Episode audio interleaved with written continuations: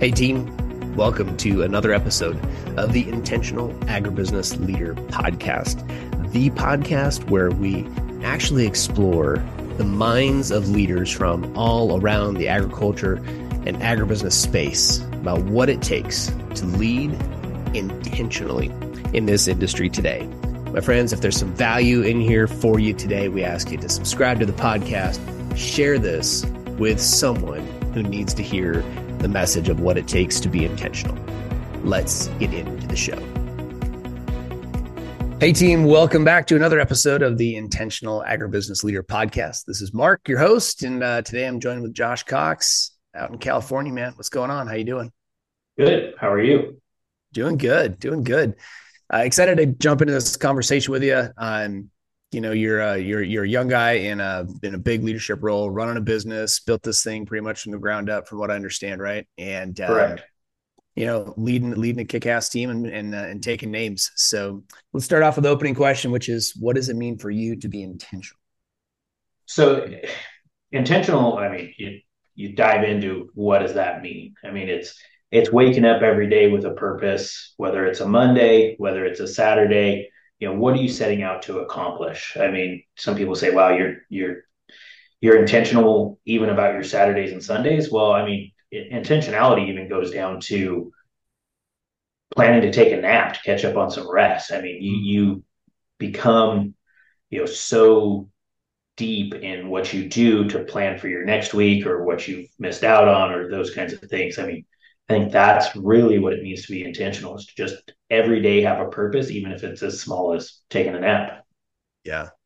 Yeah. Do you think, do you think that maybe that scares some people off a little bit? Cause we, and not, I don't mean this in a negative way to your answer, but I'm just thinking about a lot of people don't do the work to be intentional because it requires commitment. It does. I, and I think you, you kind of go back to the thermostat. Most people like their thermostat set at a, a 65 70 you know type type uh, degree but you get up to a 90 95 i mean even the most driven people have to check themselves and say hey i'm i'm now operating at a 75 degree thermostat. You know i got to kick it back up to a 90 i mean that's that's on that intentionality of you you've got to get up and, and do it every day. Yeah. I like that analogy. Yeah that's that's cool because it's like hey most people operate right around 70 degrees 68 70 to keep it there and that's just that's good that's good for most people. It's comfortable. It's comfortable it's and comfortable. i think if you're if you're trying to get out of a comfort zone you got to turn it up to 90 95 i mean some people turn it up over over 100 which yeah. those those people you, you got to take in small bits because they're at 100 all the time. My infrared sauna goes to 150 there you go. There you that's go. Un- that's uncomfortable. Yeah. Yeah for long periods. Yeah right on man Cool. What uh, what are you guys doing? What's your take on on attracting and retaining good talent? A lot of people seem to struggle with it. Um, you guys have been growing and, and adding to the team. So what do you do? We have, and and we so we've been in business. January will be the start of year ten. Uh, retention is always big, and and I think the way you can intentionally retain talent is make sure everyone feels appreciated. I mean, one of the biggest things that I do is it's my goal daily to build someone up you know bring them always expect them to get to the next level i mean from from our delivery drivers to our general manager to everyone kind of in in between you got to make sure they're appreciated uh, because i mean if not, what, what are they doing it for? And I think that's what gets lost in some of these Fortune 500 corporate companies is, you know, you're, you're kind of just a, a body in some of these cases, which is unfortunate. And, and but to, to be able to retain people and do it successfully is make them feel appreciated, you know, whether that's, uh, you know, with compliments, compensation. I mean, realistically, at the end of the day, even if it takes a little bit of your bottom line away, make sure these people feel appreciated and that'll lead to some retention. And again build them up to to be a better self of of what they're trying to be. Yeah. There's so many opinions and ways and tactics and tactics yeah. and strategies obviously to to do that but you you play it simple right at the onset which i love. And unfortunately i mean not a lot of people have mentioned this in, in response to this question over 30 some interviews i've done so far. Make them feel appreciated Yeah, I think you have to. I mean, it doesn't take a ton of time or money. No, it's, it's kind of a simple tactic. I mean, if, if they feel appreciated, you know, doing things, going out of the way to to make them, you know, feel that they're needed. Mm-hmm. Uh, I think that lends to to retention, bar none. Yeah. You know, I learned from Tony Robbins years ago that the number one contributor to happiness as humans is progress. Right. So when I'm progressing, when I feel like I'm progressing toward a goal, feel like I'm progressing, I'm getting better in my role, whatever the case may be, I'm it, it contributes to my overall happiness. And I think what happens for a lot of people, and you, you referred to larger organizations, and I just want to kind of tap back because there's a lot of intentional people inside large organizations, but this is where your people get lost. Intentional yep. leaders inside large organizations is they they probably stop feeling like what they're doing is progressing them, and they're not totally connected to how it progresses the overall mission. Well, I think you see it in segments. You see segments of certain businesses that you know do retain people and it's like okay why you you look at it and you dive in it's like okay there's that that person feels appreciated or that leader uses the tactic of appreciation to retain people and get them to you know pro- progress like you said mm-hmm. Yeah uh, and there's there's an old quote i've posted this many times it says that people uh, people will do almost anything for leaders that make them feel appreciated mm-hmm. oh i believe that Hundred percent. Yeah, big time. All right, man. What uh, let's talk about building culture in a small business. What how, how important is culture? How do you go about intentionally building that in your space? I think you got to earn the respect of your team. I mean, first and foremost is is you earn respect of your team. The culture kind of follows. Um, it it's not uh, it's not hard to do. Um, you just got to make them, you know, perform to your level, but show the respect to get them there. Um, you know, if you're not building those up around you, then the culture and retention it, it gets lost. I mean, it goes back to question number 2 mm-hmm. So dive into the earn, earning the respect of your team. What what does that look like from a leadership perspective? What's a give us one or two specifics on how that how that works for you? Well, I, I think you you got to listen to your team. I mean, listen to to the critique. I mean, it, it's cliche, but having an open door policy. I mean, my door's always open. Come and talk to me. I mean, before you start to build animosity, before there's issues or, or turmoil amongst themselves, come and talk to me. Let's see if we can try and solve that. Which I think having that policy earns respect. Of oh, I can I can walk into Josh's office anytime and and hammer this out. And and I you can have the the process of okay, you can come and talk to me anytime but you also got to react on it. You know, I've had some issues uh, in the past where a couple of people have come to me and said, "Hey, this this this is the situation. What are we going to do about it?" Well, I put a plan together and and we enact it, and then you know, I think that's kind of where the respect comes from is is listening to what's needed and then reacting on it. Not saying you got to do everything and that that comes your way because it's that's not possible but at least trying to make an attempt to solve that issue every single time. Mm-hmm. I think that's great. And so you're actually listening and then taking action based on the feedback or the requests that you're that you're getting from the team. I ask that as a qualifier because I think a lot of people will say earn the or will hear earn the respect of your team and in, automatically interpret that as grind harder.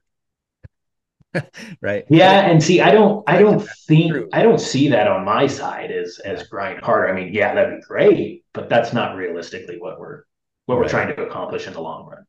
Yeah, yeah. There's there there's the old guard that I see a lot of people, you know, where it's just, I, yeah, well, we respect the guy because he works really hard. He's dependable. He gets the job done, and that's important. That's an important aspect of respect to the team. Uh, and right? Man, like you can never, if you're on the team of the guy who just outworks everyone, well, it's pretty tough, in my opinion, to be able to repeat that culture. Because if that person leaves or retires, what happens to your culture? Yeah, it's it it kind of goes with the mm-hmm. one that left. yep, yep, absolutely. Cool, man. What's what's been the biggest hurdle that you've had to overcome in in your role? I, I, think the biggest hurdle for me, you started out the interview saying I'm, I'm young, I'm 30, um, started this business 10 years ago. So I was 20 at that point. I think the biggest hurdle's just been uncharted waters. I mean, I've I've never had a job in the past that I've really been able to latch onto and learn and have a mentor. I mean, I've had plenty of mentors and, people throughout the last 10 years, but before that, when starting this, going to college, doing those different things, there wasn't really someone or something that stood out that I really was like, oh, I'm gonna I'm gonna model that uh, in whatever I do one day. Um, so yeah, the, my biggest hurdle as a leader has just been trying to to pick nuggets out of. I read a lot, trying to figure out where can we implement things. What do we do to change this? You know, if this isn't working, what do we do? Um, yeah, just really, I guess un, I say uncharted waters. That's a nice way to put it, but it's inexperience. I mean, it's inexperience as a leader is, is has been my my biggest hurdle. Trial and error. Yep. And yeah, well, just so you know, once you get to be forty, there's it's still going to happen. yeah, it doesn't. It doesn't change. I learned that one the hard way. I was like, man, when does it get easy? No, it's it's yeah, it doesn't. It doesn't. You know, it really, really doesn't. Unless you want to quit, right? Or unless you want to be a 68 degree guy. Yeah, and that's that's not me. Not wired that way. So I, am perfectly fine with yeah. the uncharted wa- waters and trial and error. What's what's what's your set point? You like about 92 or right around that 90 i mean there's certain times during the year where i'll i'll really crank it up or or for a certain month of the year whether i'm trying to do some sort of fitness challenge or or mm. read some book that really was inspirational like okay i'm going to crank it up a little bit. I understand that you can't keep it cranked up to the 100 year round but but picking some times throughout the year to, to really crank it up. Yeah. I think this is i'm coming back to that analogy again but it's when you think about it like a thermostat right? When it when I need it hot, I can make it hot. Yeah. To dial it back, we can dial it back. And that's mm-hmm. all based on what are the results, I guess, that I need to be producing or we need to be producing that time of year, man. Well, and I also look at it too. Uh, there, there's a lot of uh, separation days. You know, what, where, if I'm at 92 and all the competition is at 68, I mean, we're, we're taping this the day before Thanksgiving. I mean, we're in the office. I'll be in the office most of today. I'll be in the office the day after after Thanksgiving, just because we're in town and, and those kinds of things. But create some separation from your competition. And and to be able to do that, you've got to be turned up to that 90 plus. You know, you've got to look for those opportunities for separation day. Good stuff, man. Uh, what's been what's been your biggest win so far? Um, I would say that the team respects me as as a leader. Um, I think that's based on work ethic and and passion for what we do which is great because they all try and match it. I mean, I don't expect them to match my work ethic, my passion. You know, when you're the you're the owner, you know, you don't you can't expect that kind of passion. Uh, but seeing people try to attempt the work ethic, the passion, all that, that's great. Uh, you talked about uh, when someone in your organization's the the grinder, the the best guy you've got, and they move on, that kind of dies with them. Uh, my my example of that is Tom Brady. I mean, Tom Brady leads the Patriots to how many Super Bowls? Then he moves on to the Bucs and wins another Super Bowl. I mean, what are the Patriots doing today? I saw a report that Bill Belichick doesn't know who he's starting on Sunday. I mean, that's a perfect example of you know when someone else moves out. So that's why retention is key. And can't expect people not to retire or not to move on, but but trying to have the culture around that to where there's someone else that can step into that role. Um, and unfortunately, I think the Patriots kind of did a poor job of of getting someone in place to replicate Tom Brady. Now, Tom Brady's probably not replicated. The dude's got a thermostat at 100 all the time, um, from what it seems. I mean, he'd get to the gym at six, be the first one in there. Guys would try and beat him to the gym. He's there at 4 a.m. You know, when he was first starting his career. So, uh, yeah, I think the biggest win as as a leader is just getting people to try and mirror your work ethic. Uh, that's been my biggest win so far. Absolutely. it speaks to systems too, because if you don't have that system to produce a good solid backup, then you just don't have one. And there's obviously there's something special about the Brady's and the Jordans and the Kobe's and so on mm-hmm. and so forth, right? That's that's unique. They just outwork everybody. They yeah. They do other practices, but which by the way, from an intentional leadership standpoint, I wish more people would pay attention to how the goats uh, like like that, how well they take care of themselves. Yep, they take care. Well, and I think think that's a, a, perfect it's a segment kind of into one of your other questions but uh, you know reading and following like a tim grover who yeah. was michael jordan's trainer was kobe's trainer is presently russell wilson's trainer you know look at what they do to take care of themselves on a day-to-day basis and look what they put them through to continue to excel at the level they did mm-hmm. Yeah absolutely man and, and i'm talking getting into like supplementation exercise uh, stem cell treatments. Well, you talked about you know uh, your infrared sauna. I mean, even down to to you know cryo treatment, different things like that. I mean, there's there's so much that you can do for yourself that I mean, it takes money. It's not it's not cheap, but these guys make millions and millions of dollars to be able to take care of themselves. But you got to look at okay, what can I do? You know, maybe that bag of chips isn't a good idea. I mean, even down to that level. Yeah, all right, who have you admired most over the course of your career? So there's an older gentleman in the industry, seasoned. Uh, he's technically a sales rep of mine for a generic chemical company. Um, he's ran multiple large companies as CEO before stepping into a consultant role towards the end of his career. So I met him about eight years ago, and uh, I was a kid at that point, 22, who knew very little about our industry. Um, but since our first conversation, the guy's never led me astray, whether it was for his benefit or not. Um, mm-hmm. I've never gotten advice from him that I've been like, oh, that was that was in his favor, not in mine. Uh, you know, he's he's gotten me information throughout the, our, our relationship of doesn't matter if it's for for good or bad for his well doing. It was you know what was best for me. Um, and that's i mean that's admirable especially for taking on a kid that you know you don't know who what's going to turn out. Are you wasting your time? Or those kinds of things. So i mean my biggest biggest person that i've admired in my career is is this gentleman who's really just you know a leader in his space. And we all talk about it like man we're we're we're dreading the day that he retires you talk about a goat that moves on yeah that's him yeah, awesome. It's, it's always those people that that pour so much back into. They create the win win win for everyone. Yeah, yeah, exactly. And it, I mean, even if it's not a, an instant gratification win for them, it'll be a win in the long run. And I think realizing that at, a, at an early point in your career will pay dividends throughout. Mm-hmm. Yeah, you bet, man. What uh, what, what books you liking right now? What uh, what sticks out to you that's helpful? So one of the books that I've read recently, and it goes again, kind of the theme of our conversations, that thermostat is when the thermostat gets turned down or, or it starts to cool off a little bit. You know, what can we do to bring it back up? Um, one of the books I read, it was I think last year, or year before, was "Can't Hurt Me" by David Goggins. Mm. Um, he tells the story of an overweight, poverty-stricken man who was abused as a kid, who becomes a Navy SEAL. It took him several times to go through Navy, Navy SEAL training to uh, succeed but this guy is intense. I mean, he's something a switch flip that this guy is is. If you don't know who David Goggins is, go on YouTube. I will say that if you've never heard the F word before, maybe don't read this book because it's intense and there's a lot of them that are thrown around.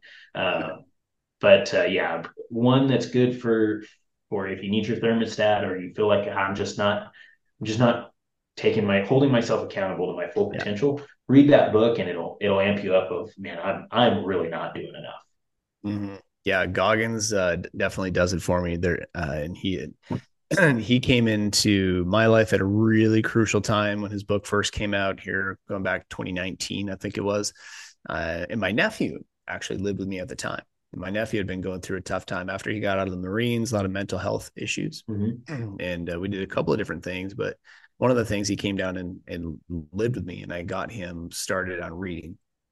And so he read Can't Hurt Me mm-hmm. and ended up getting back into the military and ended up at BUD/S ultimately. Oh, wow. His goal became to come, you know, to, he, and he didn't make it through BUD/S. He quit, but I mean, to go from oh, borderline yeah. to from suicidal to fully like back yeah. in shape, mentally healthy, made it that far, gave him a goal to shoot for. And so we had a lot of Goggins. We, we, we, uh, we did a road trip one day, about seven hours one way.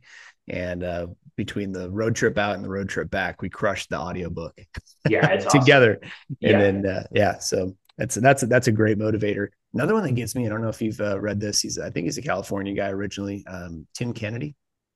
I haven't. So he wrote a book called Scars and Stripes. Huh.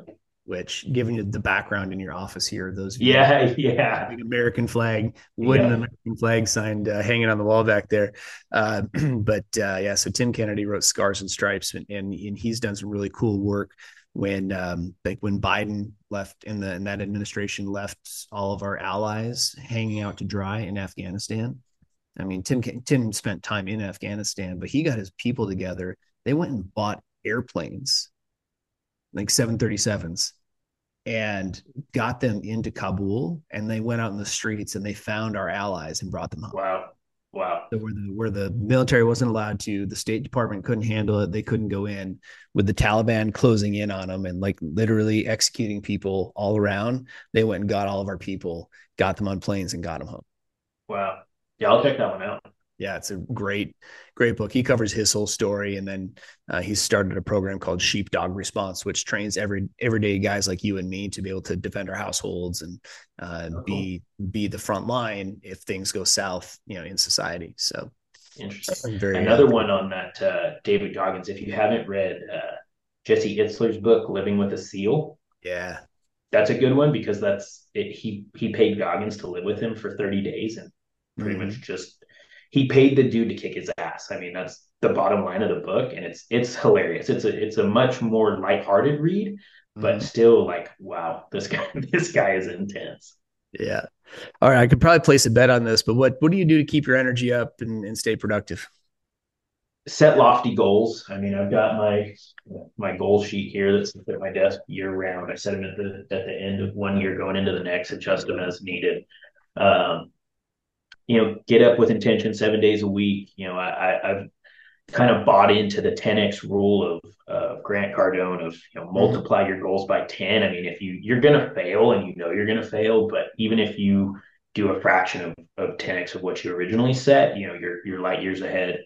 Um, in 2023, really took exercise and diet, um, going back to taking care of yourself, really put emphasis on exercise, diet, supplements, making sure that we're we're firing all on all cylinders, um, doing infrared sauna, you know, trying to to get it get myself to do more of the cold plunge type stuff, you know, all those kinds of things to really keep the energy up. I mean, I'm still I'm still guilty of a diet coke in the afternoon. Um, you know my that's your vice. my one, yeah my one vice um, don't smoke don't chew but yeah, diet coke man i can't seem to get away from that one. But uh, yeah. those are those are ways to keep my energy up. That's good. Have you done 75 hard yet? I did. I did do yeah. 75 hard. Completed it about a year ago. Um, saw some some really good benefits. I've tried it again recently. It's not as it's hard to get motivated to do it a second time but i, I mm-hmm. completed it once. I think i've done it four times. I've gotten I've gotten far. I, I failed the first time um, on day like 52 or something. I forgot to take my damn picture. I mean, oh, the man. most mundane of the tasks in 75 hard. I yeah. forgot, but yep. Ugh, that's that's that's rough. I saw one guy um, who's in a, a mastermind that I'm a part of. He got to day 73 and he, he fell asleep with a quarter gallon of water in his jug. Oh shoot. Yeah. yeah. Everything it's just else. a small task. I mean, yeah. you're doing two workouts a day, one being outside, you're drinking a gallon of water, you're reading 10 fiction, 10 pages of nonfiction, you're taking a picture. It's everyone I talk to, it's the mundane task that they end up forgetting that resets them. Yeah. It's not the two workouts, it's not the 10 pages, you know, it's it's the the water, it's the picture. It's yeah, crazy. Yeah. But it's such a it's such a good reflection of life because that program with those six things that you got to do every day checking everything every single thing off or else you start over. And here's the end this is maybe even makes it harder. It's free. It's free. Right? Because you're not paying yeah. no. 50 bucks a month or 100 bucks a month to go to the gym to do it. It's just free. It's a free thing you do. You can you don't have to have a membership at all. Just no. go outside you know? Yep. go to your garage. I go to my garage and do it you know? So it's uh yeah it's one of those things where it shows you where you are not intentional. It does. It exposes everything. Yeah. And it goes back to the thermostat again. I mean, we keep reverting back to that. When I feel like my thermostat's set too low, 75 Hardy, whether I complete it or not, it's one way to get my act back in gear of getting into a system, getting into a schedule, doing all these things to really get myself yeah, you know, motivated again. Right on, man. Yeah, it definitely showed for me. We started teaching people differently. So, what is the intentional protocol that you need to show up and start your day at work? Yes. Because without those intentional protocols, people will we we're good for five days, we're good for 15 days, but man, day 25, day 35, day 55, you know, things go off the rails. You get a you get a little cold, get sick, somebody quits, life gets hard, right? And we get yeah. off weeds, and if we don't have those protocols to come back to to keep us on that intentional pathway, then we get off in the weeds. Yep. So cool, man. Good, uh, good stuff here. So, uh, what's what's one big thing you want to improve on going into 2024? Uh, one of the things to improve on is is it's cliche, but it's working on the business, not always in the business. I've built a team that I expect them to be intentional daily. So let them do their job and not interject. I couldn't tell you how many draft emails I have in my outbox of, of Outlook that I type and I'm like, no, I'm, I'm not going to send that because they need to handle it on their own. I don't need to interject. They can handle it. Leave it alone. Um, so, so working on the business, not in the business, you know, and, and going back to the 80 20 rule of as long as they're doing things your way 80% of the time, you have to be okay with that 20% that is not done 100% your way, but still gets the job done. Um, and that's where I kind of struggle. So 2024 is really trying to step back, work on the business, not always in the business, not always sitting in ops all day long, not living in my email, working on some bigger things uh, throughout the year.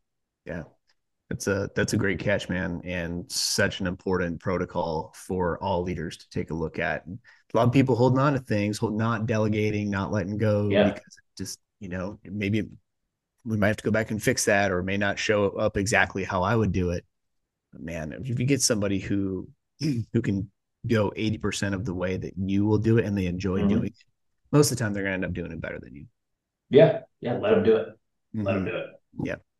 Cool. Let's talk about vulnerability a little bit, um, and then I want one more question after that to, to, to add on here. But well, how how does vul- vulnerability work in your space for for creating an, an, an intentional work environment?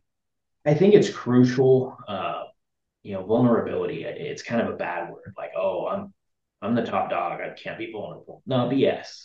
You know, it. We're not robots. We're not here just moving chess pieces. We're all people if you're wrong, admit it. If you're right, admit it.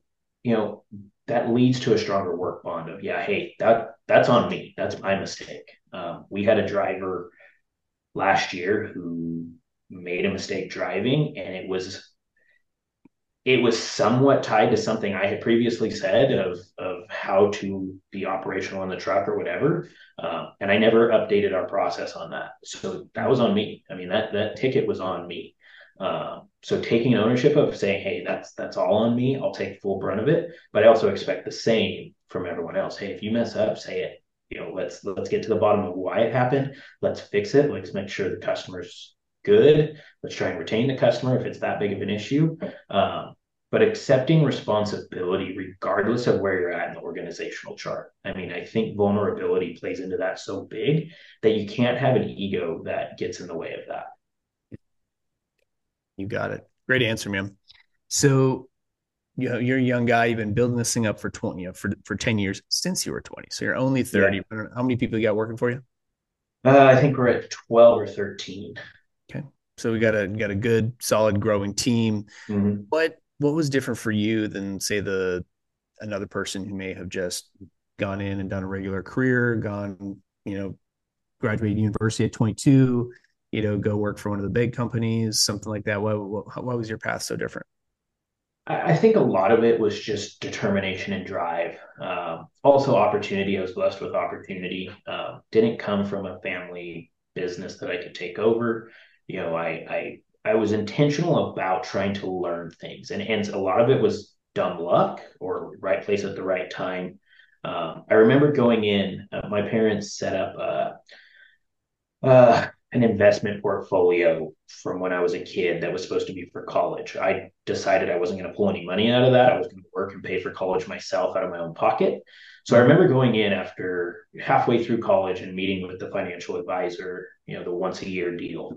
And I said, Hey, what what books can I read? I mean, I'm trying to learn as much about business as possible. And you know, she pointed to her bookshelf and said, If you haven't read Rich Dad Poor Dad, read it. I mean, I grabbed it that afternoon, read it. Um, I I took stuff out of that book. I've taken stuff out of a lot of books. I hated to read in high school. I mean, I I would get the cliff notes. I would BS my way through the papers. I, I hated to read. Uh, but since I graduated high school and, and getting to pick what I like to read, nonfiction, always trying to pick up on a nugget that we can implement, um, that's been big. So I, I think I'll, it goes back to your question of what was different. I think intentionality was a little different. I had bigger aspirations. I didn't know what I was going to do. I didn't know what I wanted to do.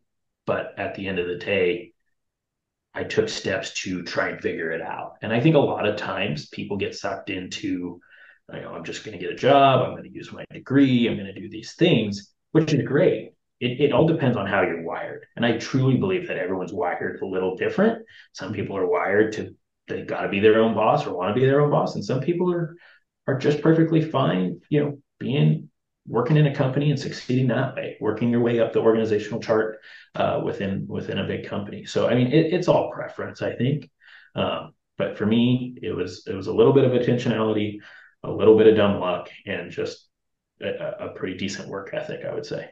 Yeah, that's fantastic story, by the way. Thank you for sharing that. Because I was curious, how did uh, how did you get started? And yeah, you know, where did where that all come from? So Robert Kiyosaki.